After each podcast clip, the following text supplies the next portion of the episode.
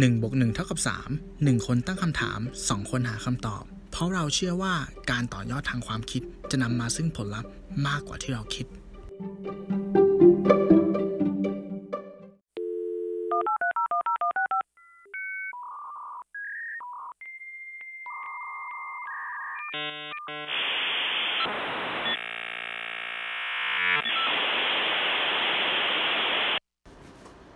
หนึ่งบวกหนึ่งเท่ากับสาม EP ที่เก้าสิบ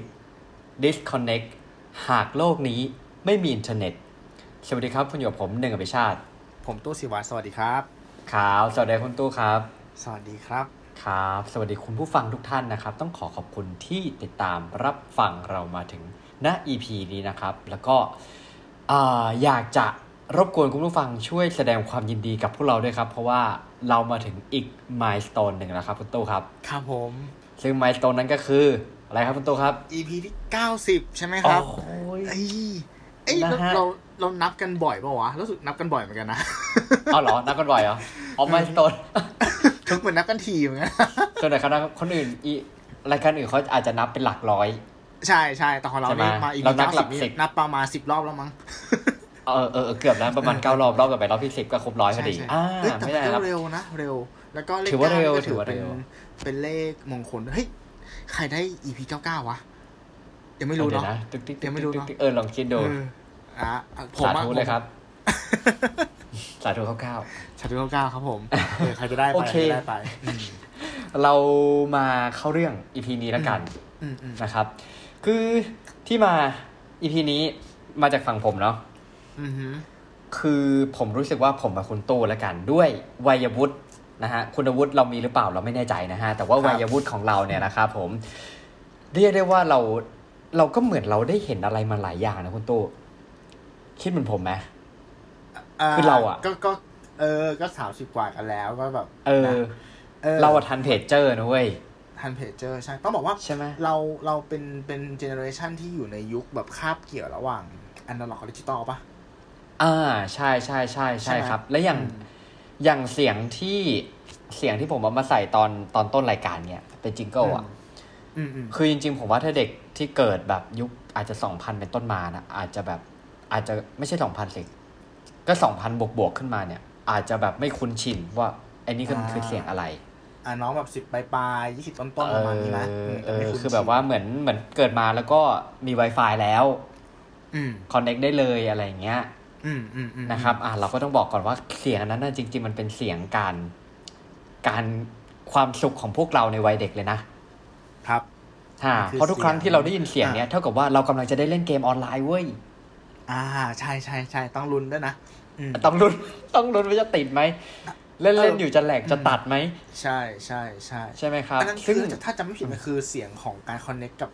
เน็ตกับสายโทรศัพท์ป่ะคุณหนึ่งใช่ไหมถ้าใช่ใช่ถ้าจำไม่ผิด น่าอืมน่าจะเป็นประมาณนั้นนะเสียงมันจะงิ้งงิ้งงิ้งงิ้งงิ้งบางครั้งก็ติดบางครั้งก็ไม่ติดตั้งแต่ก่อนเนี่ย ผมจำได้เลยว่า ถ้าคนที่โตมาด้วยกันอะ ช่วงหนึ่งมันจะมีอินเทอร์เน็ตเนี่ยมันเป็นของแพงอ่าใช่ใช่ใช่นะครับผมและความเร็วเนี่ยอื้อหือเรียกได้ว่าจินตนาการไม่ถูกอะ ถ้าอยู่ยุคนี้จินตนาการไม่ถูกเลย ตอนนั้นประมาณ56กิโลบิตเปอร์เซกมั้งอืมช่วงที่เอาเล่นแร็กอย่างนี้ใหม่ๆอะ เอางี้ผมจำได้ไหมมันจะมีช่วงหนึงที่ว่า การที่จะโหลด รูปอะการที่เราเปิดหน้าต่างหนึ่งขึ้นมาแล้วมันมีรูปสักสิบรูปอะเออ มันนานมากเลยนะเว้ยนานมากในการโหลดรูปมันนาสินบไปรูปแล้วนั้นอะใช่จะปะฟังเพลงออนไลน์สักเพลงนี่คือแบบว่าโอ้โหใช่โหรอรอโหลดอะ คือเหมือนถึงรอให้ feed มันวิ่งก่อนอะใช่แล้วก็ค่อยกดใช่ play ตามหลังไม่งั้นก็ฟังแล้วมันจะกระตุก ใช่ แล้วเราเกิดมาในยุคที่ว่าตอนนั้นน่ะการฟังเพลงออนไลน์เนี่ย มันเป็นการครับฟังเฉพาะ audio เนาะก็คืออามีแต่เสียง ถูกไหมเพราะความเร็วเนี่ยใช่สมัยนั้นใช่น่ะมันมีแค่เสียง มันจะไม่มีโอ้แบบโหคลิปวิดีโอคุณตัดไปเลย ตัดไปเลยตัดไปเลยตัดไปเลย เออใช่ถ้าดูในมือถือก็คือภาพแตกอะ แบบ feel แบบเออใช่ 3GP ใช่อะไรอย่างเงี้ยฮะ ใช่ใช่ใช่แล้วมันก็ใช่มาถึงในยุคปัจจุบันนี้อืมนั่นแหละ เออ แต่พอเราเรียกได้ว่าเราคุ้นชินกับสภาวะที่เราอยู่เป็นทุกวันเนี้ย ผมกลับคิดไม่ค่อยออกถึงโลกที่มันไม่มีอินเทอร์เน็ตเว้ย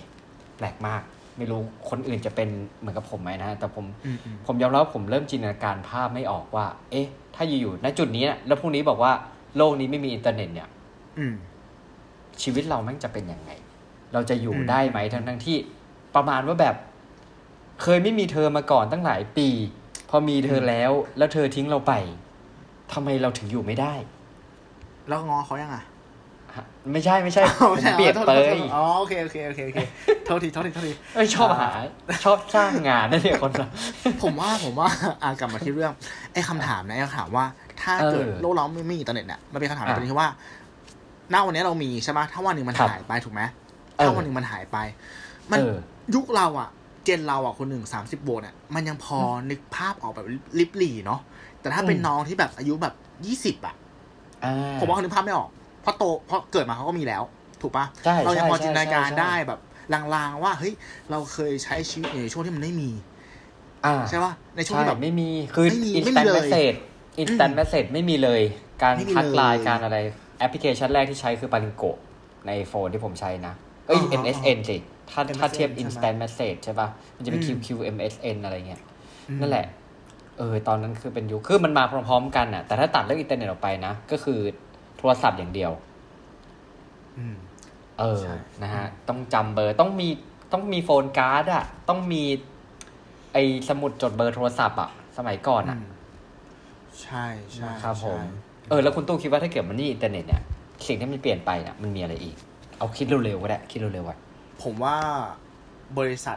จะเจ๊งเยอะ เอางี้มองในแง่ของของตัวเราเองก่อนอะอ่าคือของผมกับคุณหนึ่งอะทำอ่าธุรกิจที่มันเป็นแบบกึ่งออนไลน์ ถูกว่าเหกึ่มืองนกับว่าออนไลน์เราใช่เราครับก้าวขาเข้าไปแค่บางส่วนในโลกออนไลน์ ถ้าเป็นตัวผมอย่างเงี้ย ผมขายอ่าขนมใช่ปะเออผมตอบลูกค้าผ่านไลน์ทุกวันเนี้ยแค่จินตนาการว่าสมมติถ้ามีลูกค้าคนหนึ่งอะต้องการจะสั่งอืมโปรดักต์ผมอะแล้วมันไม่มีไลน์อะอ่าอ่าแล้วต้องโทรคุยกันเหรอวะอ๋อแล้วถ้าเขาจะให้ไปส่งที่บ้านอะเดี๋ยวนี้คือออสามารถเรียก Grab ได้ใช่ปะอ่าถ้าตอนนั้นคือต้องยังไง ต้องจดที่อยู่บ้านเขาเหรอแล้วไงใช่ต่อใช่ใช่ใช่อ้าวกูก็แบบใช่ไม่มีคือ แล้วต้องคือขับแบบ เออ ใช่ไหมสนุกมาก เพราะว่าอืมมันจะมีช่วงยุคก่อนที่เอ่อพ่อกับแม่ผมมาไปเที่ยว จริง ๆ ย้อนกลับไปประมาณสิบกว่าปีนะอืมมันเหมือนไม่นานนะสิบกว่าปีครับแต่ว่าทริปนั้นพ่อกับแม่ผมบอกว่า เขาต้องกางแผนที่ อืมอืมอืมเออ คือคิดภาพไม่ออกแล้วว่าไอการที่กางแผนที่บนรถอะใหญ่ๆอะเข้าใจปะแล้วมันต้องเอามาต่อต่อต่อต่อต่อกันอะต้องพิมพ์ต้องพิมพ์กระดาษ A4 จากคอมพิว พิวเตอร์ที่บ้านไปเพื่อโอเคหลุดจากเขตนี้ไปแล้วเส้นทางจะเป็นยังไงต่อ อืม เออ ใช่นะครับใช่ แล้วมันก็ไม่มีเนด้วยว่าจริงๆตอนเนี้ยเราอยู่ตรงนี้นะ คือคุณต้องนับถนนหลวงว่าเลขอะไรอะไรก็ว่ากันไปต้องดูเลขทางหลวงใช่ปะคือใช่ต้องบอกใช่ว่าสมัยนั้นนะการกางแผนที่ขับอะต้องเป็นคนขับที่มีประสบการณ์ ถูกไหมมากมากมากมากเดี๋ยวนี้ถ้าเกิดคุณมี Google Map อะคุณแค่ขับเออรถเป็นอะคุณไปไหนก็ได้เว้ย แต่สมัยนั้นใช่อะใช่ใช่ต้องอาศัยความเก่าเกมเก่าใช่ปะเกมเอออ่าต้องคุณมองต้องดูแผนที่เป็นต้องดูแผนที่เป็นต้องอ่าชินกับลักษณะของถนนอ่าใช่ป่ะเส้นนั้นพอสมควรด้วยถูกไหมครับ ใช่อืมแล้วยังไม่รวมว่าคืนก่อนหน้าคุณอาจจะต้องดูพยากรณ์อากาศ เออว่าใช่ในทีวีด้วยนะ ในทีวีด้วยนะ ในทีวีด้วยใช่คือต้องดูเวลาว่าโอเค แล้วเดี๋ยวพรุ่งนี้จะเดินทางเนี่ย กี่โมงกี่โมงฝนตกหรือไม่อะไรเงี้ยคุณไม่สามารถเปิดดูแบบเรียลไทม์ได้ อ๋อเหมือนกับว่าทุกวันเนี้ย จะพูดได้ว่าทุกอย่างมันถูกควบรวมมาอยู่บนมือถือสมาร์ทโฟนของเราเนาะแต่ถ้าย้อนกลับไปด้วยที่ไม่มีอินเทอร์เน็ตอะเหมือนทุกอย่างมันจะแตกกระจายออกไปอะแล้วเหมือนกับว่ากระเราต้จาองไปยหหานังสือพิมหาพ์ซอวิสทเอยุอใช่ทีปะวี อ่าใช่เออไอ้นี่ต้องหาจากหนังสือพิมพ์ไอ้นี่ต้องหาใช่จากแผนที่ไอ้นี่ต้องหาจากใช่ทีวี เหมือนโอ้โห มันมันมันจะชีวิตมันจะช้าขึ้นเยอะนะ ใช่ ผมบอกเลยว่า tinder เนี่ย เป็นยุคหลัง ยุคแรกนี่ผมให้มาลายไทยรัฐเลยอะ อ๋อใช่ใช่ใช่ใช่ถูกคือตอนแรกผมไม่รู้ ผมเพิ่งมารู้ตอนโต ผมว่าไอ้สกลุ่มนี้ยังไงวะทำไมต้องมีโพสต์รูปคนแล้วก็ค่าตาดำอืมประมาณแบบอืมอืมเหมือนทำอะไรผิดมา แต่จริงๆเหมือนก็มันเป็นการอ่าเซ็นเซอร์หน้าแบบไม่ได้เห็นร้อยเปอร์เซ็นต์เออเหมือนแบบคนที่เขาโพสต์เขาก็อาจจะอายแต่ว่ามันก็เป็นโพสต์หาคู่อะอืเฮ้ยมันน่ารักนะ ผมว่าเรื่องแบบนั้นมันน่บางอย่างที่มันมันช้าลงบ้างอะมันก็มีเสน่ห์อย่างหนึ่ง ใช่แล้วในยุคนั้นอะเราจะให้ความสำคัญกับเวลาค่อนข้างเยอะนะ ถูกไหม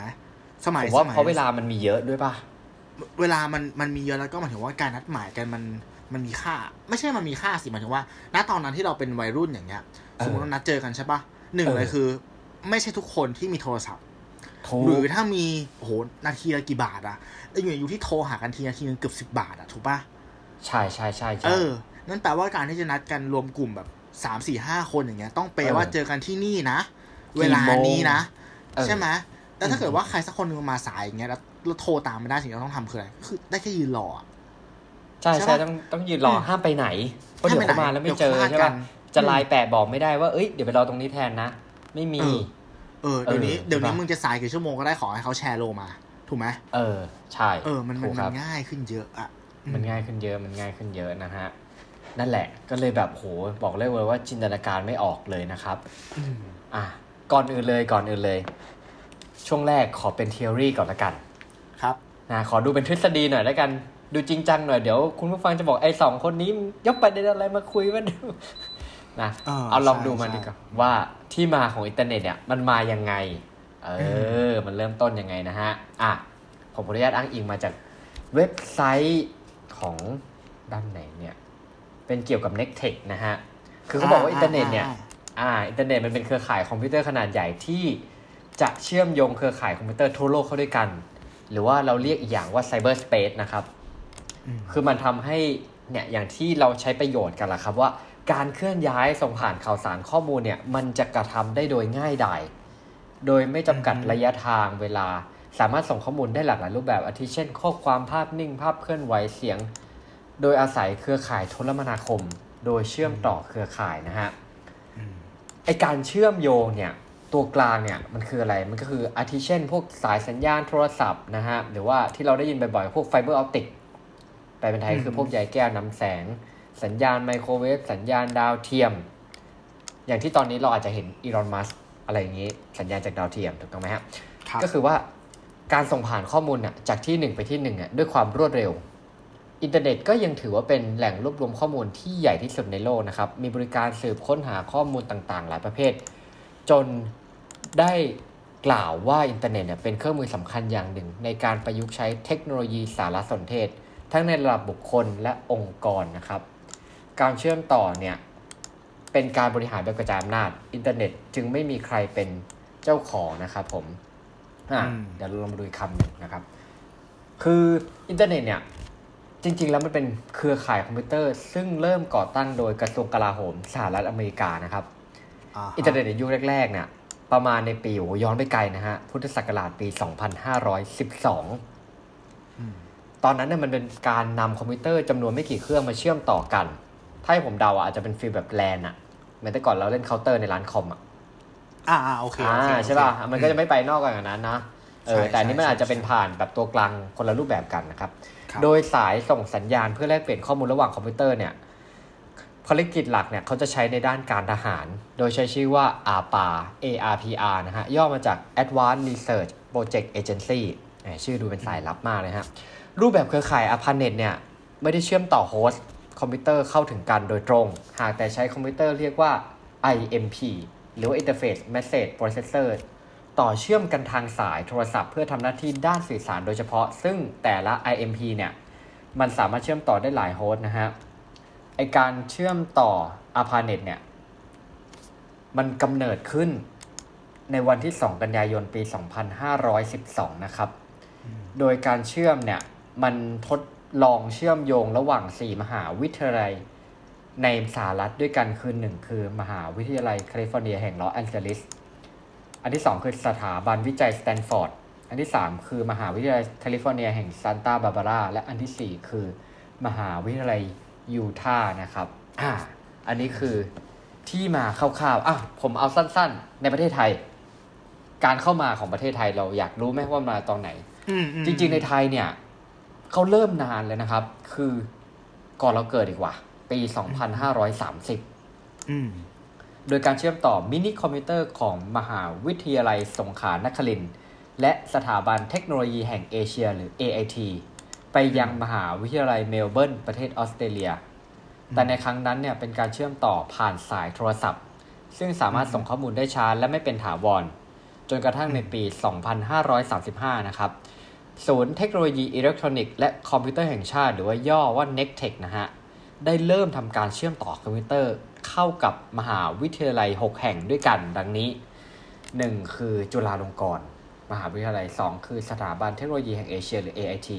3 มหาวิทยาลัยสงขลานครินทร์4สถาบันเทคโนโลยีและคอมพิวเตอร์แห่งชาติหรือ NECTEC 5มหาวิทยาลัยธรรมศาสตร์ 6 มหาวิทยาลัยเกษตรศาสตร์นะครับ เข้าด้วยกันเรียกว่าเครือข่ายไทยสาร โดยสำนักวิทยาบริการ โดยได้เช่าวงจรสื่อสารความเร็ว 9,600 บิตต่อวินาที จากการสื่อสารนะครับ เพื่อเชื่อมเข้าสู่อินเทอร์เน็ตที่บริษัทยูยูเน็ตเทคโนโลยี ประเทศสหรัฐอเมริกานะครับ ประมาณนี้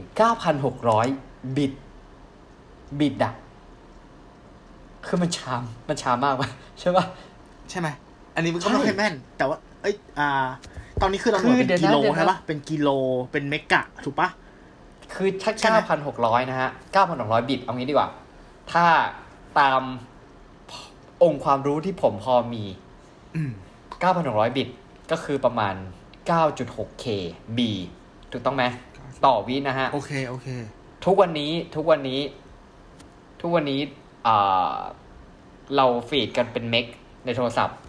อ่าคือแทบจะเป็นประมาณเอ่อเกือบเป็นร้อยเป็นพันเท่า หรือถ้าอืมถ้าสเกลที่เขาบอกเป็นกิกเนี่ย มันเป็น โอ้คิดก็คืใช่อไหมล้าเพราะว่านหนึ่งปะใช่ไหมเออเพราะหนึ่งเมกมันคือล้านบิต อันนี้อืมเก้าพันหกร้อยบิตอะอืม แล้วอันนี้เป็นกิกเนี่ยก็คือคูณไปอีกพันเท่า อะอืมเออ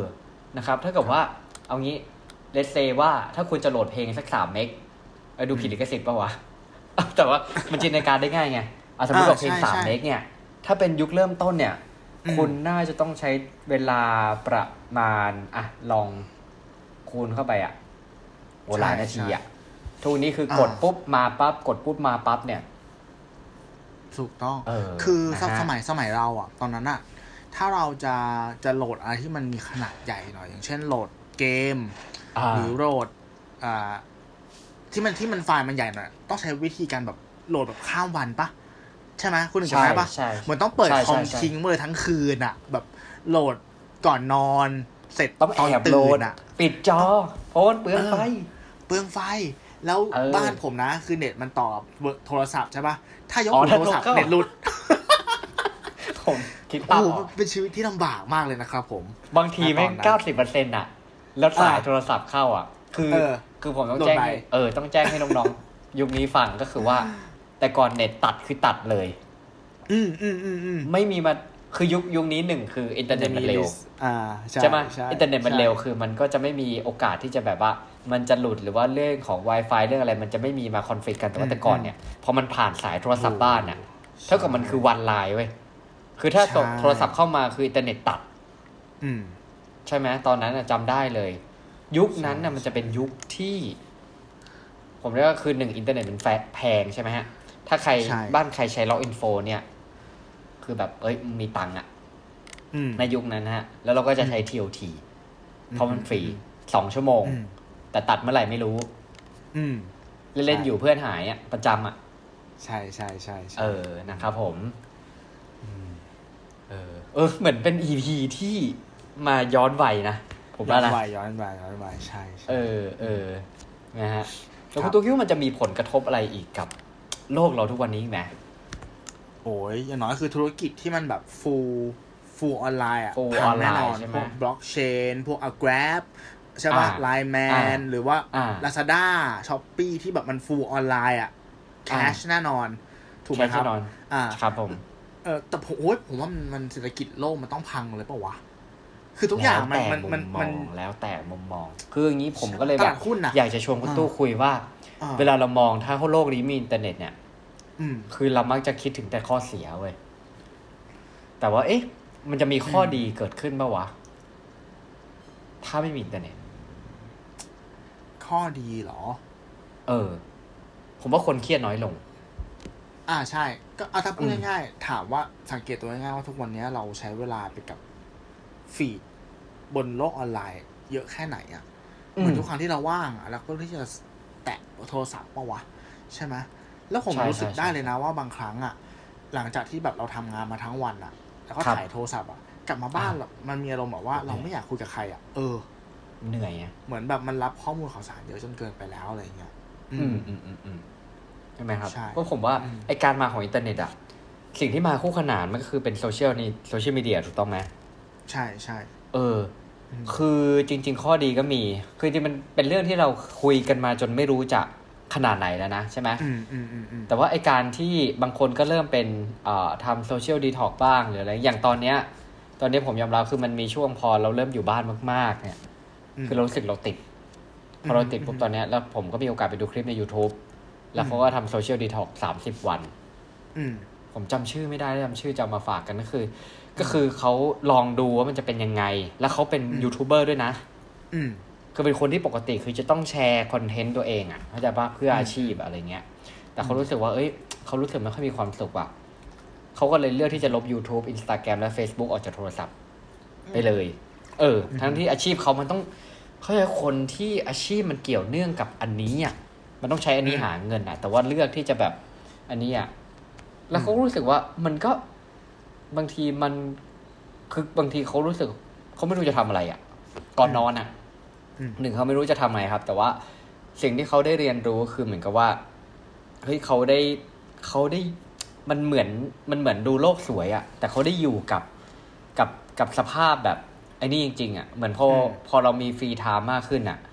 อืมตัวเราเองถ้าเราถ้าเราเป็นคนทำนู่นทำนี่อยู่แล้วอะสุดท้ายเราก็จะพยายามหากิจกรรมอะไรที่มันมา fulfill ให้มันแบบ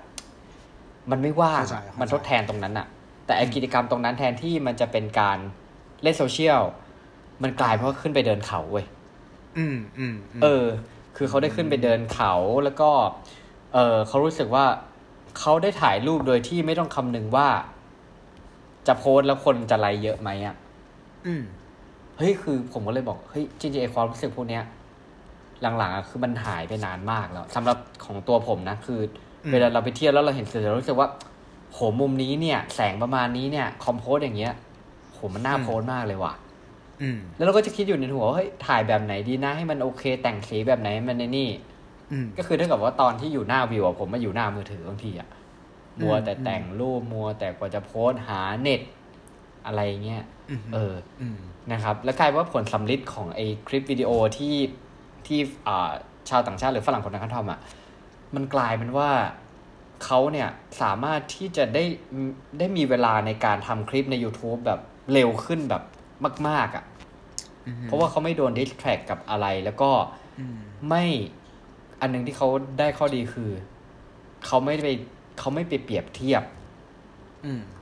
กับตัวเองกับอะไร เพราะว่าสมมติว่าเราเป็นเราเป็นยูทูบเบอร์บางทีคนที่เรา follow มันก็จะเป็นคนที่ต้องทำทำวิดีโอเก่งๆ ใช่ไหมอืมเออ แล้วก็จะดูแล้วเราก็จะคิดเสมอว่าทำไมเราถึงทำแบบนั้นไม่ได้ อืมเออ นั่นแหละ แต่ว่ากลายเป็นว่าในทางกลับกันเนี่ยพอเขาไม่ดูนะกลายเป็นว่ามันทุกอย่างมันอินพุตมันกลายออกมาจาก มันกลายเป็นเอาพุตที่ออกมาจากตัวเขาอะอินพุตที่เข้าไปในคลิปอะอืมเออ มันก็เลยมันก็เลยหนึ่งก็คือ มันก็จะซ้อนตัวตนเขาแล้วก็ไม่เหมือนคลิปที่คนอื่น ๆทำเพราะว่าตัวตนบางทีมันมันลอกเรียนกันยากเว้ยครับ เอออืมนั่นแหละผมตอนนี้ผมก็เลย ตอนนี้ในโทรศัพท์ก็เลยลองลบแอป Facebook ดู อ่าดีดีอ่า ก็เลยจะไม่รู้ว่า ไม่รู้ว่ามันไม่รู้ว่าเราจะใจแข็งได้นานขนาดไหน แต่ว่าก็ลองทำมาอาทิตย์กว่าๆแหละ อืมเออครับผม ครับ อ่าพูดพูดถึงแอป Facebook เนี่ย ก็อืมก็ถือว่าเป็นเรื่องที่ดีนะหมายถึงว่าการที่ลบออกไปอะ มันทำให้ชีวิตเราแม่งเปลี่ยนจริงๆเว้ยหรือถ้าไม่ลบไปอย่างที่อ่าคนอื่นถึงขั้นลบใช่ปะผมไม่ได้ลบ แต่ว่าผมอะเอามันไปซ่อนไว้ในที่ลึกๆอะกลายเป็นว่าอ๋อผมทำเราเล่นมันน้อยลงแล้วซ่ อนอะอ่าอ่าทำไปแล้วไม่ไม่พอใช่ไหมแต่ของผมไม่พออะเมื่อไม่ก่อนพอคือว่าเรารู้ว่เรารู้คือยู่ปิในดใจไงว่าอยู่ตรงไหนอ่าฮะอ๋อเข้าใจอะเข้าใจแต่แต่หมายถึงว่าอย่างน้อยคือถ้าเราหายไปลึกๆอะโอกาสอ่าที่เราจะเข้าไปความถี่ในการเล่นน่ะมันก็ลดลงนะเออลดลง เพราะเราอาจจะไม่เห็นตัวเลขลองใช้โนก็ได้ที่มันอยู่ตรงมุม ใช่ใช่ถูกต้องเออถูกต้องเออไม่เห็น noti อืมแล้วก็แต่ประเด็นเมื่อกี้จะบอกว่าการที่มันมันไม่มีอินเทอร์เน็ตมันมีข้อดีมันก็ไม่ถูกนะหมายถึงว่า สิ่งที่คนคนนั้นเขาทำอะมันคือการตัด พฤติกรรมบางอย่างที่มัน toxic ออกไปไงใช่ครับ ใช่ปะมันคือเหมือนกับว่าเลือกเลือกฉกฉวยประโยชน์จากมันไว้อ่าแต่อะไรที่เป็น toxic ก็ตัดออกไป แต่ว่าครับถ้าเราโดนลิฟต์ไปหมดเลยล่ะมันจะเกิดอะไรขึ้น อันนี้คือประเด็นที่จะชวนคุยอืมมคืองี้ผมเคยผมอ่านการ์ตูนเรื่องหนึ่งเว้ยผมจำชื่อเรื่องไม่ได้ มันเป็นมังงะไม่ใช่การ์ตูนดังหรอกแต่ว่าคอนเซปต์ของการ์ตูนประมาณว่า เป็นโลกของเวทมนต์เว้ยหนึ่งอืมอะที่ทุกคนสามารถใช้เวทมนต์ได้ เหมือนครัเวบทมนต์มันคือธรรมชาติอะมันอะคือสิ่งที่อยู่ในอากาศ มันคือสิ่งที่อยู่ในน้ำดินน้ำลมไฟนั่นแหละ คือทุกคนก็สามารถเอาของพวกนั้นอะมาเล่นแร่แปรธาตุ เสกให้เป็นเวทมนต์ได้ ครับเวทมนต์คือเรื่องปกติ ก็อยู่ที่ว่าอะแต่ละคนเนี่ยจะมีทักษะฝึกฝนมากแค่ไหนนึกมาหอใช่ไหมอืมถ้าเป็นอืมเด็กๆหน่อยก็อาจจะแบบได้แค่แบบปั้นน้ำขึ้นมา หรือว่าอืมจุดไฟอืม ให้ความร้อนอะไรเงี้ยแต่ถ้าคนที่แบบเป็นขมังเวทอะ ก็จะเสกอืมมังกรไฟได้หรือว่าเรียกพายุเรียกฝนได้ แต่เวทมนต์คือเรื่องปกติครับอ่าอันนี้ผมว่ามันคือบริบทเดียวกันกับทุกวันนี้เว้ยที่อินเทอร์เน็ตคือเรื่องปกติ อินเทอร์เน็ตคือสิ่งที่เข้าถึง อาจจะไม่ใช่ทุกคนนะวันนี้ถูกไหมแต่ว่าคนส่วนใหญ่ส่วนใหญ่ ประเทศที่พัฒนาแล้วอะเข้าถึงอินเทอร์เน็ต แล้วก็เป็นสิ่งที่อะทุกคนสามารถมีได้ด้วยต้นทุนที่มันไม่ได้สูงมากครับแล้วใครจะใช้ประโยชน์จากมันเนี่ย ก็อยู่ที่ว่าคุณฝึกฝนมายังไง ใช่ไหมอืมคุณเข้าใจมันมากแค่ไหน อืมครับ แต่เนื้อเรื่องในการ์ตูนเรื่องนั้นอะวันหนึ่งเว้ยเวทมนต์แม่งถูกทำให้กลายเป็นสิ่งที่ผิดกฎหมาย ก็คือใช้ไม่ได้ ใช้ไม่ได้อ่าถูกริบไปอ่าเหลือแค่กลุ่มคนบางกลุ่ม ก็คือรัฐบาลเว้ยในนั้นอะที่อ่ายัยังสามารถใช้เวทมนต์ได้อยู่ คนธรรมดาอ่าทั่วไปแม่งกลาย คนทั่วไปก็กลายเป็นคนที่แบบเหมือนเป็นมักเกิลปะในแฮร์รี่พอตเตอร์อะคือ ไม่อ่าสามารถใช้เวทมนต์ได้ อ่าอย่างถูกหรืกฎหมายถ้าใช้เนี่ย อ่า หรือถ้าใช้ก็ถือว่าผิดกฎหมาย เป็นพวกนอกอ่ารีตอืมอืมมันก็มันเนี่ยก็คือสิ่งที่ผมคิดเหมือนกันว่า ถ้าถ้าวันดีคืนดีอะ อินเทอร์เน็ตมันหายไปอะ หายไปเลยนะ สุดท้ายแล้วอะ ก็จะเป็นแค่กลุ่มคนบางกลุ่มที่จะมีอำนาจ เพราะว่าอะไรเพราะว่าย้อนกลับไปในยุคที่มีอินเทอร์เน็ตอะจำได้ว่าตอนนั้นอะ รัฐบาลอะ ควบคุมสื่อได้ง่ายมากถูกปะโทรทัศน์ไม่อ่ามัมันอยู่แค่ไม่กี่ช่อง ใช่ไหมใช่ใช่ใช่การใช่ผลิตพ r o p a g a n d a ถูกปะการอืมมันสื่อมันมีอยู่แค่แบบไม่กี่ช่อง มีอยู่บนหน้าหนังสือพิมพ์ ซึ่งแบบ อ่าแทบจะแบบคือแทบจะคือแบบมันควบคุมัมนได้หมดอะแล้วก็มันเข้าแทรกแซงได้ใช้คำนี้แล้วกัน ถูกไหมใช่ไอความผมว่าอินเทอร์เน็ตมันมาพร้อมกับความ real time ใช่ถูกต้องอ่าเราสามารถแชร์อะถึงถึงมันจะมีเรื่องของ fake news มันจะมีเรื่องของการอ่าปลุกปั่น แต่ว่ามันถ้าเรามีข้อเท็จจริงอะมันครับก็สามารถแชร์ได้ถึงกันอย่างรวดเร็วถูกปะใช่ใช่อืมแล้วเราก็สามารถแต่ที่มีโอกาสในการที่จะค้นหาข้อมูลใช่เชิงลึกมากขึ้นอืมแทนที่เราจะแบบเพราะแต่ก่อนคืออ่านหนังสือฟังวิทยุแต่ก่อนพอดแคสต์ก็ไม่มีใช่ไหมใช่ใช่อ่านหนังสือใช่ฟังถูกวิทยุหนังสือพิมพ์อืม เออ ก็เท่ากับว่าอืมสสารที่เราจะสามารถรับได้เนี่ย ก็คือตรงนั้นอืมใช่นั่นแหละครับถูกต้องอืมแล้วคือเออหมายถึงว่าเออความความสามารถของมนุษย์อะมันคือการอยู่กันอย่างเป็นปึกแผ่นอะหมายถึงว่า ถ้าคุณมีอินเทอร์เน็ตใช่ไหมคุณก็สามารถสร้างเผ่าของคุณขึ้นมาได้ ถูกปะอืมก็คืออมคุณสามารถแบบกลายเป็นคนเก่งในโลกอินเทอร์เน็ต แล้วคุณก็มี FC อืมมีคนติดตามใช่ไหมหรือคุณจะตั้งชมรมอะไรขึ้นมา แล้วก็รวมตัวกันเป็นกลุ่ม แต่ถ้าอืมวันหนึ่งอินเทอร์เน็ตมันหายไปอะอืมคนคนที่มีอำนาจก็คือคนที่คุมนั่นแหละ คุมสื่อ คุมนู่นคุมนี่คือเหมือนอำนาจมันก็แบบคนอย่างเราๆอย่างเงี้ย มันก็จะเสียพลังตรงนี้ไปเหลือแค่ผมว่าให้คนแค่ถ้าไม่กี่กลุ่มให้มองย้อนนะครับ ก็คือว่าอืมน่าจะคล้ายๆเมียนมาตอนนี้ไหมครับใช่ไหมใช่ไหมรับคือพอหพอรือพูดไปพูดเกามาหลีเหเนี่นืยออ่าเออใช่ป่ะเพถ้าราะแอว่าบสรุปก็คือเกาหลีเหนือ ใช่เพราะว่า อย่างช่วงหลังๆ ที่บอกว่ารัฐบาลของเมียนมาเนี่ย มีการตัดสัญญาณอินเทอร์เน็ตอืมเออเท่ากับว่าคนก็จะสื่อสารกันได้ยากขึ้นอือฮึอือฮึเอออืมแล้วผมว่าเดี๋ยวนี้คนเดี๋ยวนี้นะ เจอกันบางทีขอไลน์ก่อนขอเบอร์อีกอะอ่า ใช่เพราะมันมันถูกไงถูกปะมันถูกเออ แล้วมันมันมันมันเร็วกว่า ใช่ใช่ใช่เออมันคือเรายาเราจำยุคที่แบบว่า หลาย ๆ อย่างที่เราไอ้นี่ไม่ได้แล้ว แบบว่าเมมหรือคือมันมามามันมาคู่กับสมาร์ทโฟนอะเนาะถูกต้องไหมใช่ใช่ใช่ใช่อืมอืมนั่นแหละครับถูกโอเคครับเออเออขอบคุณไอเดียของคุณตู้มากนะฮะมาผมมาลุยกันต่อ ก็พอพูดถึงอันเนี้ย เรื่องของก่อนการมาอินเทอร์เน็ตเนี่ยผมก็เลยรู้สึกว่าเออมันน่าสนใจตรงที่ว่า แล้วสมัยก่อนก่อนที่เราจะเกิดอีกไปกันนานๆเลยนะฮะมนุษย์เราเนี่ย สื่อสารกันยังไงบ้าง เพราะอย่างที่เราทันเนี่ย ยุคเราจะมีอะไรโทรศัพท์อืมใช่ปะโทรศัพท์บ้าน ตอนนั้นโทรศัพท์บ้านเลยศูนย์สามแปดของผมอะไรเงี้ยแล้วก็คุณพ่อผมมีเพจเจอร์อืมอ่ารุ่นเราจะมีโทรเลขจำได้ว่าตอนยกเลิกโทรเลขเนี่ยช่วงนั้นนะเป็นรุ่นแบบ เป็นเรื่องใหญ่มากเลยอะเป็นข่าวใหญ่มากเลยอ่าครับคเอรับอนะครับผมอะเราลองมาดูว่ามันแบ่งเป็นยุคยังไงบ้างในเรื่องของ การวิวัฒนาการการสื่อสารนะฮะ ข้อมูลเนี่ยมาจากเว็บไซต์ syncnet.co.th นะฮะ อันนี้เขาย้อนกลับไปถึงยุคโบราณ ยุคโบราณนี่ก็ตีประมาณแบบ 1.9 ล้านปีก่อนคริสตกาลจนถึง 776 ก่อนปีก่อนคริสตกาลนะฮะ ช่วงนั้นเนี่ย ช่วงแรกเลย การสื่อสารเรียบง่ายครับ การพูด เออ แต่ผมไม่แน่ใจเรื่องภาษานะอืมนะฮะ คือตอนนั้นเนี่ย มีการพบหลักฐานว่ามนุษย์โฮโม โฮโมเออร์กัสเตอร์เหรอใช่ไหมโฮโมอืมกัสเตอร์เนี่ย ปรากฏตัวขึ้นบนโลกเมื่อกว่า 1.8 ล้านปีก่อนเนี่ย ใช้ภาษาพูดในการสื่อสารโดยอ้างอิงจากการขุดพบโครงกระดูก ที่มีลักษณะของโพรงจมูกแบบเฉพาะ ตลอดจนทักษะในการประดิษฐ์เครื่องมือที่ซับซ้อนนะฮะอืมย้อนกลับไปประมาณ 4,000 ปีก่อนคริสตกาลนะฮะเขาค้นพบสัญลักษณ์รูปลิ่มนะฮะ เมื่อการสื่อสารของเราเนี่ยพัฒนาอย่างมีแบบแผนเนี่ยการสร้างสัญลักษณ์เพื่อสื่อความหมายเห็นได้จากระบบการเขียนที่เก่าแก่ที่สุดนะครับ ก็คือจารึกสัญลักษณ์รูปลิ่มบนแผ่นดินเหนียวของชาวซูเมเรียน แห่งอาณาจักรเมโสโปเตเมียนะครับอ่า776 ปีก่อนคริสตกาลตอนนี้ใช้อะไรรู้ไหมพิราบสื่อสารอืมเออนะฮะพิราบสื่อสารเนี่ยก็คือ เป็นการพัฒนาโดยโดยการขยายขอบเขตออกไป การติดต่อถึงกันในระยะทางกันโดยอาศัยสัตว์เป็นผู้สื่อสารนะครับ มีการบันทึกถึงการใช้นกพิราบสื่อสารในโอลิมปิกครั้งแรกโดยชาวกรีกณกรุงเอเธนส์นะครับผม อ่าเรามาโผล่กันที่ยุคอนาล็อกบ้าง ยุคอนาล็อกนี่ได้อยู่ปีประมาณ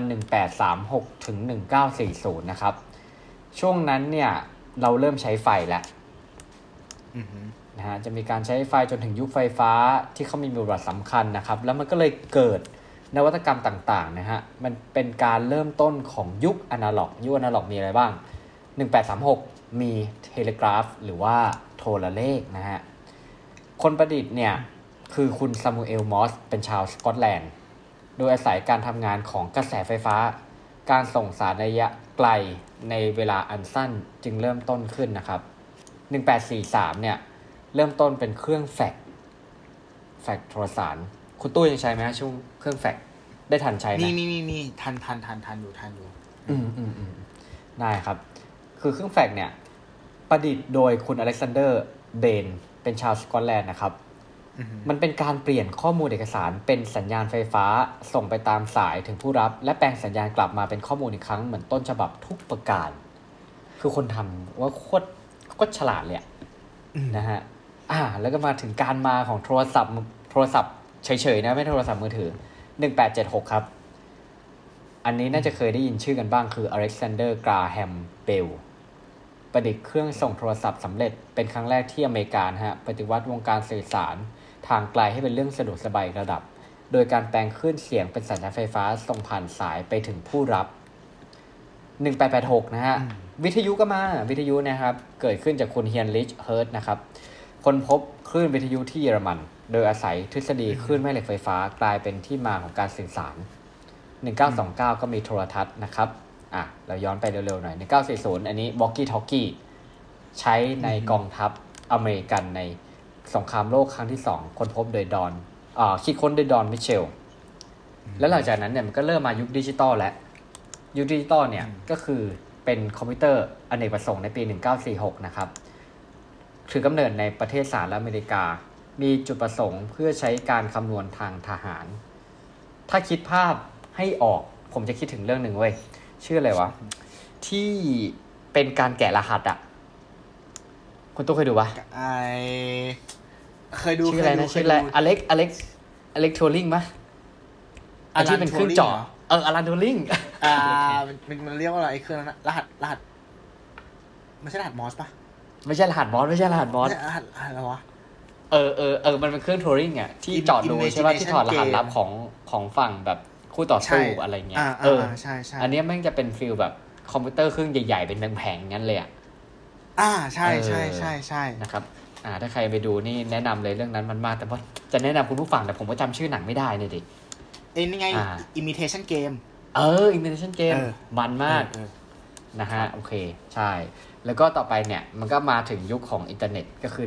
1969 อินเทอร์เน็ตเครือข่ายคอมพิวเตอร์มา 1970 คอมพิวเตอร์ส่วนบุคคลมานะฮะ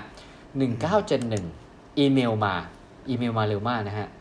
1983 ก็คือโทรศัพท์มือถือมานะครับ เครื่องแรกให้คุณตู้เดาทายว่าบริษัทอะไรทำจำหน่ายสำหรับโทรศัพท์มือถือ เครื่องแรกเหรอ เออ เครื่องแรกของโลกเลยนะฮะเอ่อ โนเกียปะโอ้โนเกีย แหมโนเกียไม่ใช่ครับโมโตโรล่าโมโตอ๋อโอ้โหเอเออเออเออ คลาสสิกนะโหดวะคลาสสิกคลาสสิกคลาสสิก ใช่ ชื่อรุ่น DynaTAC DynaTAC 800X นะครับผมหลังจากนั้น 1989 เนี่ย สิ่งที่มาก็คือ World Wide Web อ่า เว็บไซต์เริ่มโผล่มาแล้วฮะ หลังจากนั้นเนี่ย ก็ไปเร็วๆก็คือ ยุคเครือข่ายสังคม ให้เดาให้คุณตู้เดาอีกทีแล้วกันว่าสมาร์ทโฟนมาปีไหน สมาร์ทโฟนฮะเครื่องแรกของโลกอะเครื่องแรกให้ณของโลกให้คุณผู้ฟังทายด้วยอะเครื่องแรกของโลกเหรอเออสองพันโอ้โหคุณตู้หนึ่งเก้าเก้าสองครับโอ้โหแล้วโอ้อ๋อโอเคพูดสมามาร์ทก่โฟอนนหมายถึงว่าการหมันถึงว่าจอสัมผัสบ้างหรือไม่ใช่ ไม่ใช่ไม่ใช่ไม่ใช่หมายถึงแต่มือว่าถืมัอนเหรอเป็นมือถือที่เผยโฉมเทคโนโลยีที่สามารถทำได้มากกว่าแค่การสื่อสาร อ่า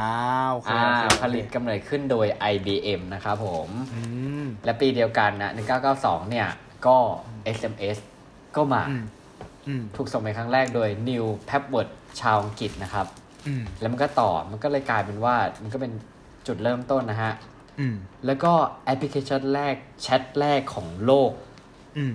นะฮะ ICQ อืม1996อืมนะครับผมอืม โดยบริษัทในอิสราเอลนะครับนะครับ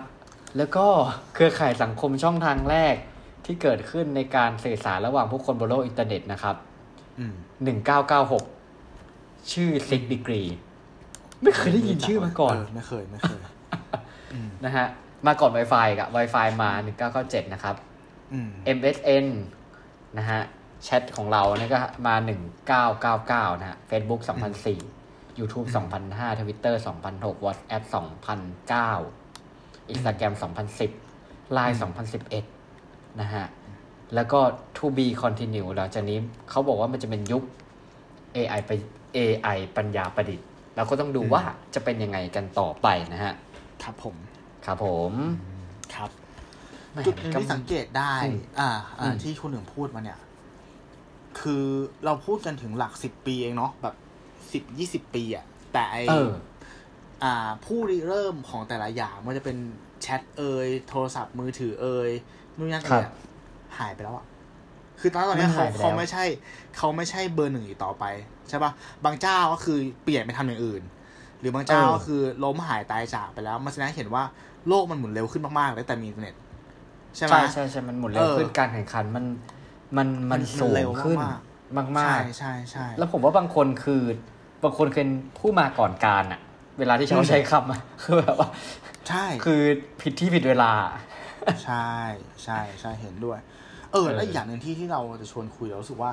สมมติถ้าวันเนี้ยอินเทอร์เน็ตมันหายไปอะอืมสิ่งหนึ่งที่จะกลับมามีความสำคัญมันคือ มันคือพลังของเรื่องเล่าอะคนหนึ่งพลังของการเล่าเรื่องอะใช่ไหมอ่าอ่าเพราะว่า อ่า ทุกวันเนี้ยเหมือนเราต้องการอะไรอะ เราสามารถเหมือนใช้ อินเทอร์เน็ตเป็นจุด warp ได้เลยอะเราอยากรู้ว่าปารีสเป็นยังไง เราแค่เข้า Google แล้วเขียนว่าปารีสใช่ป่ะอ่าแล้วก็วาร์ปไปที่ปารีสอะแต่เมื่อก่อนใช่ใช่ถ้าเราพูดถึงปารีสหมายถึงว่าการเดินทางข้ามโลกเลยนะ ใช่ไหมใช่ใช่การเดินทางข้ามโลกแล้วอย่าลืมว่า แม้แต่รูปถ่ายของคุณคือคุณก็ส่งมาให้ดูกันไม่ได้แต่คุณต้องให้คนที่ถ่ายกลับมาแล้วก็มาล้างฟิล์ม ใช่ เออส่งไฟล์ก็ไม่ได้อีกนะฮะใช่ ที่บ้านนั่นแหละคุณพ่อผมเคยไปใช่เที่ยวอย่างเงี้ยอ่าอ่า บางทีลืมหมุนลืมหมุนฟิล์มอืมอืมอืมอืมเออ คือกลับมาแล้วคือแบบ คือรูปรูปล้างออกมาใช้ไม่ได้เลยอะอ่าอ่าเออ อะไรประมาณนี้ ใช่ไหมเออเออเนี่ยใช่ลองใช่ลองนึกภาพนะว่าสมมติว่าถ้าถ้าพ่อคนหนึ่งไปปารีสอย่างเงี้ยอืมแล้วกลับมาเนี่ยถ้าเป็นวันนี้เนี่ย คนหนึ่งอาจจะอะรู้สึกว่า อะเขาเขาไปแล้วคงถ่ายรูปลง Facebook เรื่อยๆแหละใช่ไหมอ่าเรากก็ลับได้มาอัก็ปเดถาตมอยู่แล้วว่าอะตอนอ่านี้อยู่ไหนถามว่าเป็นไงบ้าง เขาก็เล่าให้ฟังแล้วอาจจะมีการเปิดรูปในมือถือประกอบให้ดู แต่ถ้าเป็นอ่าเมื่อก่อนอะเขากลับมาเนี่ยอื้อหือเฮ้ยมันมันต้องจะกลัจบดมาพร้นะอมผมว่าคนที่เขาใช่ปะจริงจังจริงๆเนี่ยเขาจะแบบแดรี่เลยอะอืมเขาเขาจะดูเจออะไรมีออร่ามาบ้างมากเลยนะ คนที่เพิ่งกลับใช่จากปารีสมา แล้วเขาอาจจะมาใช่พร้อมกับรูปโพลารอยด์และพร้อมกับใช่เรื่องเล่านะวันนั้นอะว่ารูปเนี้ยเกิดขึ้นได้อย่างไรใช่ปะใช่มันเป็นเช้าวันใช่จันทร์ อากาศลบใช่ห้าองศาพระอาทิตย์กำลังใช่ขึ้นป้ายืนอยู่กับอ่าม้าใช่ไหมอะไรอย่างเงี้ยเออเนี่ยเนี่ยชีวิตมันจะละเอียดขึ้นอะ ละเอียดแล้วเรื่องขึ้นเล่าผมมันว่าจะดูแบบความช้าหรือว่าความละเอียดละออใช่ไหมเอาง่ายๆนะอืมผมว่า ทุกวันเนี้ยให้คุณลองเขียนอีเมลเป็นภาษาไทยอะอืมโอ้โหผมอะเขียนเนี่ยคนหนึ่งอะภาษาผมแม่งลิเกมาก เรียนอ่าอ่าฮะตึ๊ดๆๆๆเออ ซึ่งผมก็เลยรู้สึกว่า ไอการถ้ามองย้อนกลับไปก่อนที่จะมีอินเทอร์เน็ตเนี่ย ผมเคยได้มีโอกาส ไปเห็นจดหมายของตอนที่คุณพ่อคุณแม่จีบกัน ครับ คือภาษาเนี่ย คือมันมีความสละสลวย คือจริงๆเราจะไม่เบรมว่าตรงไหนดีตรงไหนไม่ดีนะเว้ย แต่ว่าอะถ้าอืมถ้าเรามองง่ายๆ เรามองเรื่องของเพลงก่อนก็ได้อืมอืมอืมยุคนี้กับยุคก่อนอะภาษาที่ใช้ในเพลงจะแตกต่างกันอืมความคล้องความอะไรพวกเนี้ย ผมว่ามันอาจจะด้วยด้วยเรื่องของเรื่องของ แฟชั่นปะไม่ใช่แฟชั่นสิ ความค่านิยมของแต่ละช่วงมันก็อาจจะแตกต่างกันไปด้วย แต่ความละเมียดละไมเนี่ย ผมว่ามันก็รู้สึกได้ เวลาเราเขียนอืมจดหมายหรืออะไรพวกเนี้ยอืมใช่ไหมฮะอืมเอออ่า ใช้คำนี้ได้ไหมคุณหนึ่ง ต้นทุนค่าเสียอะมันไม่เท่ากันอะ คือทุกวันเนี้ยมันเน้นเร็วไงมันเร็วแบบอ่าอ่าอ่าอ่าสมมติว่าเราพิมพ์ไลน์ผมพิมพ์ไลน์หาคนหนึ่งเนี่ยเอาเอาเร็วเออถ้าพิมพ์ผิด unsend ได้ พิมพ์ผิด edit ได้ ทุกอย่างเออบนโลกใบนี้นะ ถ้าผิดอะ มันแก้ได้เว้ย ถูกไหมใช่แต่ใช่เมื่อใช่ก่อนใช่เนี่ยฟังก์ชัน unsend อะนะอะการจะเขียนจดหมายอะ มันเออเฮ้ยเขียนไปแล้วกว่าจะไปถึงใช่ป่ะแล้วกว่าอืมเขาจะตอบกลับมาเหมือนกับว่า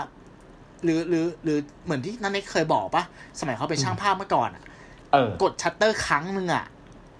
แม่งกว่าจะล้างรูปออกมาใช้เวลากี่วันเออ ใช่ป่ะแล้วค่ามันเลยฟิล์มเท่าไหร่ คิดมากกว่าจะเออกว่าจะแต่กแต่ดละครั้งคือมันมีต้นทุนค่อนข้างเยอะหรือ เมื่อก่อนจะทำหนังสือสักเล่มหนึ่งจะทำอ่าเพลงสักเพลงหนึ่งอะมันไม่อ่าง่ายนะเว้ยถูกว่ามันต้องมีเงินมันต้องมีโอกาส ฉะนั้นใช่ใช่ใช่ด้วยความที่มันมันมันมันมีคุณค่ามากโอกาสอันนั้นอะเราก็เลยค่อนข้างจะละเมียดละไมกับมัน ให้ความสำคัญกับมัน เนาะมันก็เลยออกมาแบบ เพราะบางครั้งมันมี effort สมัยก่อนโอกาสมันมีแค่ครั้งเดียว สมมติคุณไปเที่ยวถูเขากครั้งต้องเดียวเงี้ย เออ แล้วคุณต้องใช่ถ่ายรูปมามเออ คุณก็ต้อง คุณก็ต้องรู้สึกว่าดู the best อะดู the best ณตอนนั้น เออ เออ เออ เออเออครับทุกวันนี้ผมมันเร็วแล้วมันง่ายไปหมด เนาะ มันก็เลยอืมขาดมันเสน่ห์นะซึ่งแล้วมันมันหลายๆอย่างมันก็ดูขาดเสน่ห์ไปนะ ซึ่งผมว่า อันเนี้ยมันเลยความรู้สึกตรงเนี้ยเนี่ย ด้วยความที่ว่ามัน คือคนเราบางทีมันก็ มันก็เรียกร้อง ไม่ใช่เรียกร้อง โหยหาความสมดุลอืม ในมุมมองผมนะพอเราหาอ่าหาความสมดุลอะมันเลยเป็นที่มาที่ว่าทำไมทุกวันเนี้ยกล้องฟิล์มถึงกลับมาอืมทำไมทำไมกาแฟสโลบาร์ถึงกลับมา อ่าสโลบาร์ถึงมานะครับทั้งที่ที่มันชงก็ช้าใช่ไหมนานก็นานเผลอๆถ้าเราแบบชงไปชงมา จริงๆแคปซูลอาจจะอร่อยอร่อยกว่าก็ได้ อืมคุณตู้เชื่อไหมครับว่าทุกวันนี้เนี่ย เทปกลับมาขาย บางอัลบั้มอืมอืม แต่ขายม้วนละสามร้อยให้ตายเถอะ ให้ตายเถอะ ให้ตายเถอะนะกลัฮะกันนะกลับกันนะกอก็ใช่ไหมเออกดกดกดเลือกเพลงก็ไม่ได้ ต้องอืมกอในขณะที่แต่ก่อนอะ ผมจำได้เลย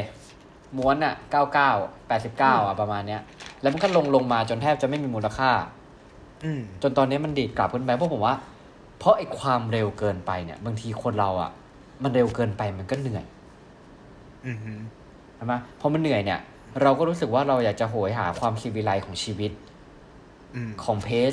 การความอืมเร็วของตัวเอง ซึ่งสุดท้ายมันก็เลยมาตอบโจทย์ด้วยการที่ว่าบางทีบางอย่างเนี่ย มันไม่ต้องรีบนะฮะรูปถ่ายเงี้ยอาจจะไม่ต้องเห็นตอนนั้น อาจจะไม่ต้องส่งตอนนั้นหรือว่า เราอยู่ชีวิตกับที่ทุกอย่างมันสมควรที่จะ perfect จนเคยชิน จนสุดท้ายเราโหยหาความไม่ perfect ก็คือว่าถ่ายรูปโดยกล้องฟิล์มโดยที่ ไม่ต้องใช้ฟิลเตอร์ใน VSCO ก็ได้ อืมอืมอืมเออ มันก็เลยกลายเป็นเสน่ห์อย่างหนึ่งที่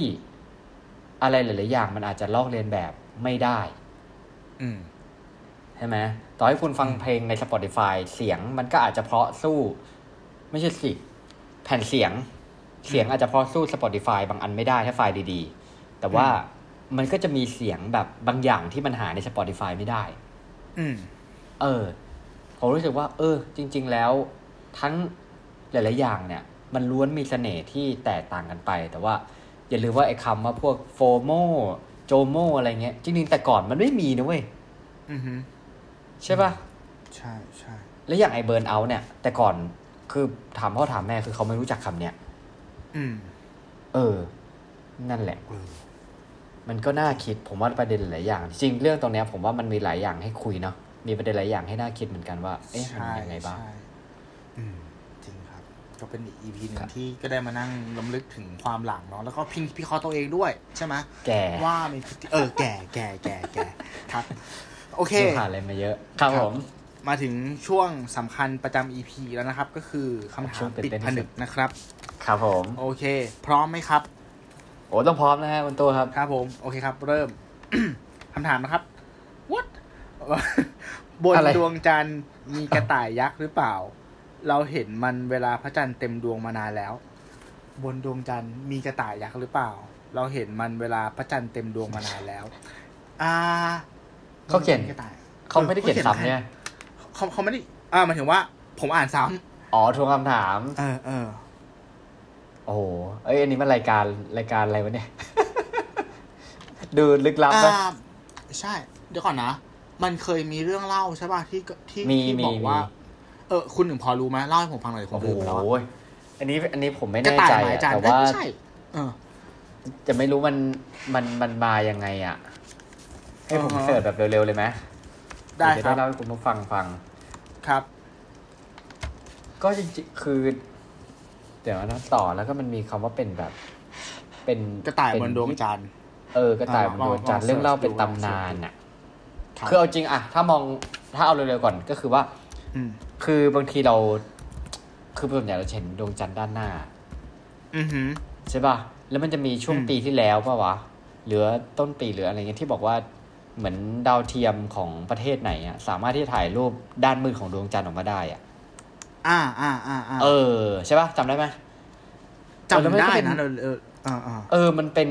มันมันเป็นเรื่องเรื่องแบบเรื่องใหญ่มากอะไรเงี้ยแล้วคือมันเหมือนมันเป็นแบบอ่าฮะมันเป็นความลับที่เราไม่เคยรู้มาก่อนว่า แล้วด้านหลังดวงจันทร์แม่งมีอะไรวะอ่าฮะเอออ่าอ่าใช่ไหมฮะ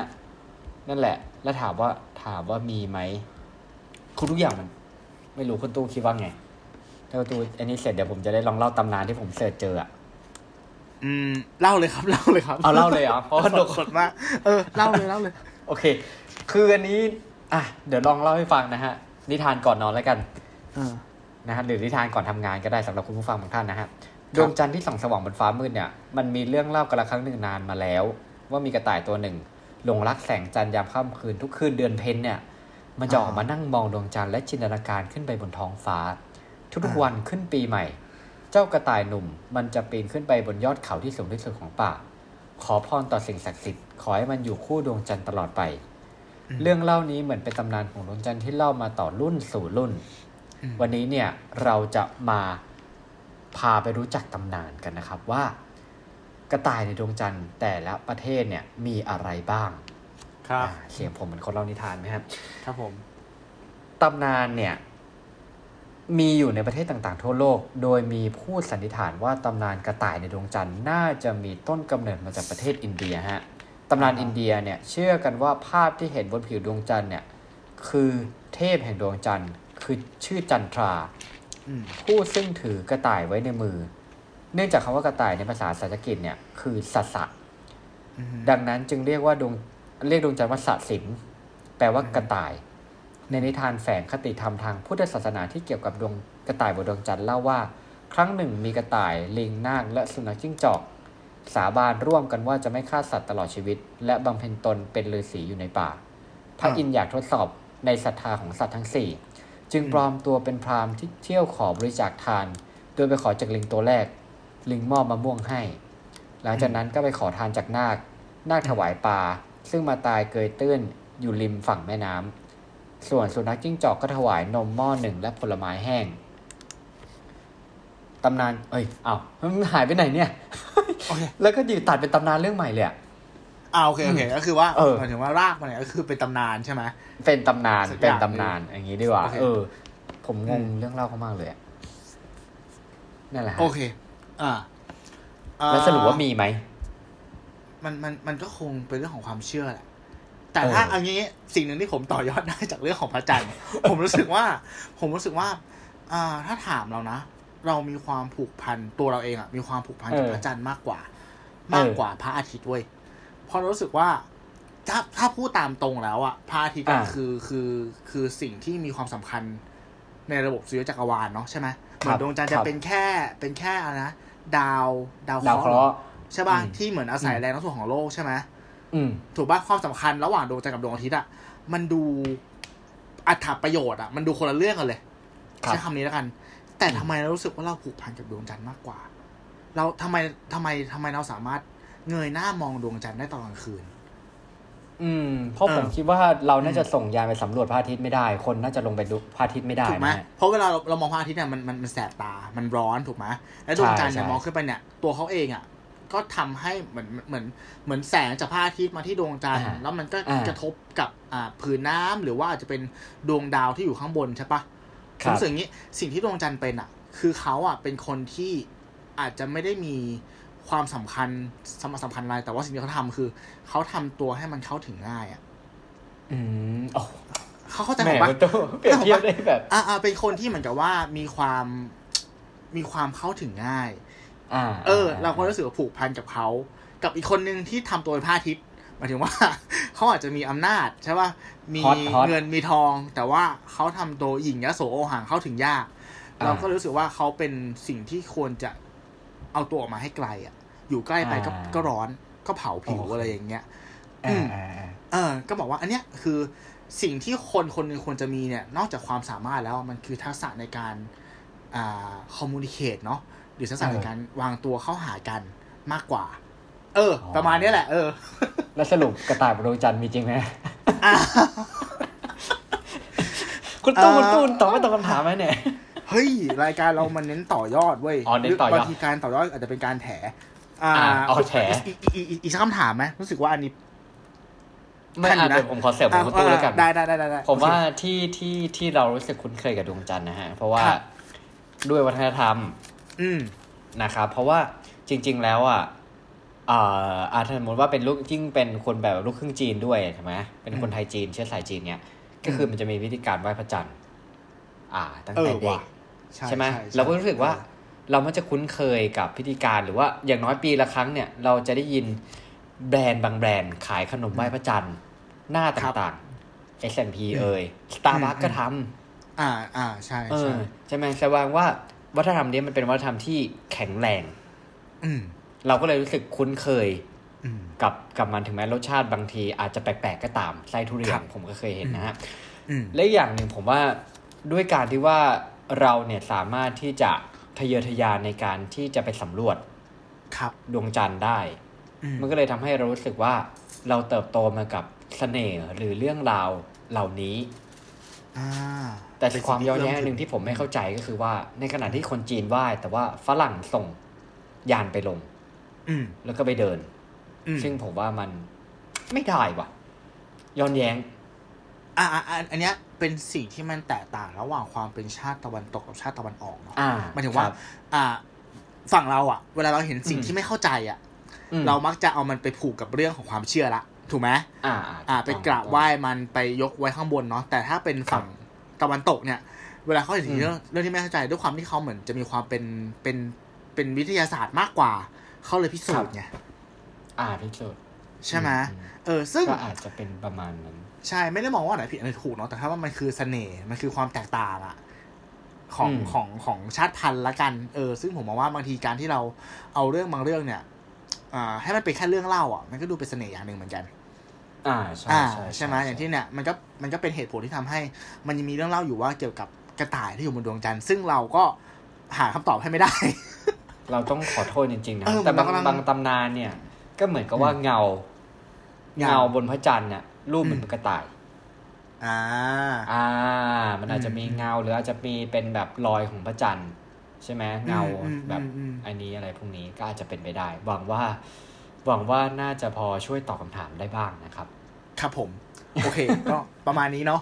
เออครับ โอเคครับเอ่อเร็วๆไหมคำถามต่อไป อะได้ครับได้ครับโอเคโอเค อ่ากี่นาทีอ๋ออีกประมาณอ่าหโอกเค นาทีอ่าครับ ข้อข้อแรก ไม่ได้ฟัง AI ในรายการมานานแล้วเมื่อไหร่จะได้ฟังเหมือนเดิม อ่าขอโทอ่าษอ่าอันนี้ข้อแรกก่อน อะอะอ่าเขาเขาถามมาอย่างเงี้ยคุณหนึ่งอ่าเอ่อเดือนหน้าไหมเอเดือนหน้า AI AI ที่ทำเป็นรายการตอนสั้น ๆ ใช่ไหมใช่ใช่ใช่ใช่โอเคโอเคอ๋อแบบเฮ้ยกิมคนมิกอยากเล็ฟักงด้วยอะเออๆเฮ้ยย่าหรือว่านี่ไอ้คุณตู้นี่คุณตู้คงไม่ได้เขียนจดหมายขึ้นมาเองใช่ป่ะ ไม่ได้เขียนขึ้นมาเอง แต่ว่าสัปสัปดาห์หน้าเราอยู่สงกรารกันไม่ใช่หรอ เออเออเออเออเดี๋ยวสักเออหน่อยทำมาสัก AI คน AI อ่าสัปสัปดาห์หน้าเอาสักคนละสองอีพีไหม AI อ่าอ่าได้ได้เนาะได้เนาะเนาะเนาะเนาะโอเคเดี๋ยวจัดให้สัญญาเดี๋ยวจัดนะให้สัญญาอ่าโอเคโอเคโอเคมีอ่าข้อสองย่อยครับ อยากให้ย้อนกลับไปพูดถึง AI สิบสอง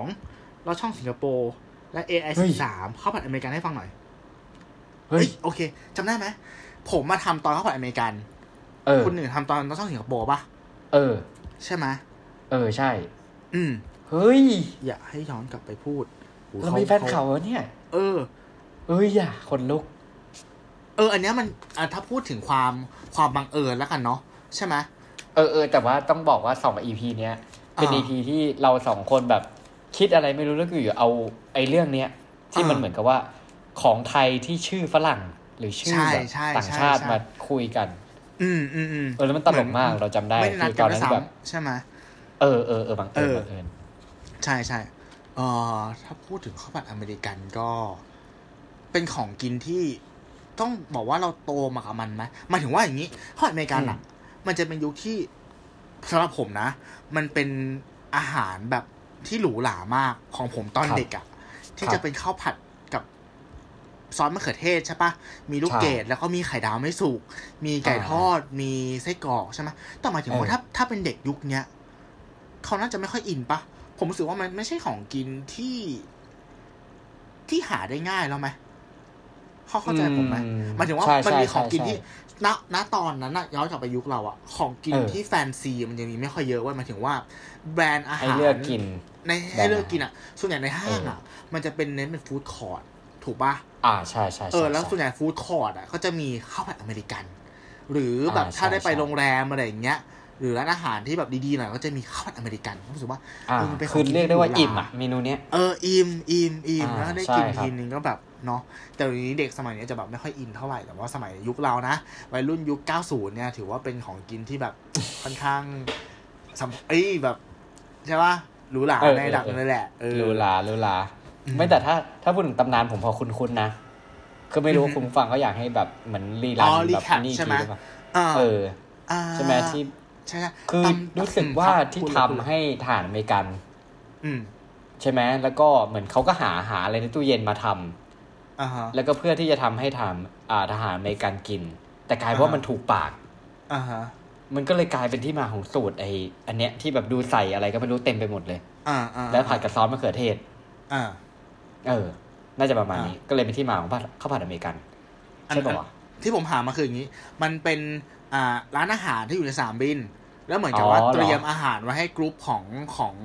คนที่เข้าพักเป็นชาวอเมริกันอาจจะเป็นอาหารอะไรเงี้ยแล้วเหมือนกรุ๊ปมัน cancel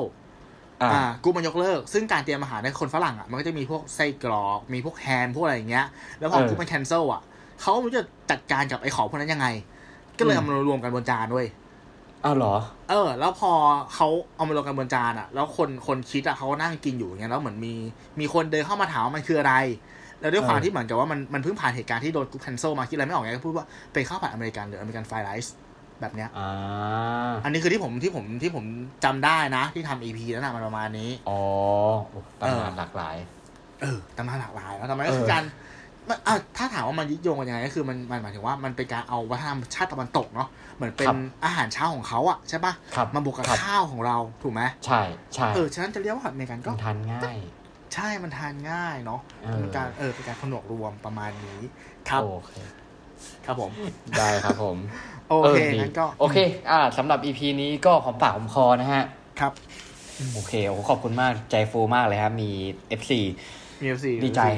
ครับดีใจจริง ๆ นะครับครับผมผม โอเค โอเคนะฮะสำหรับ EP นี้ก็จะประมาณนี้นะฮะ ส่วน EP อื่น ๆ เนี่ย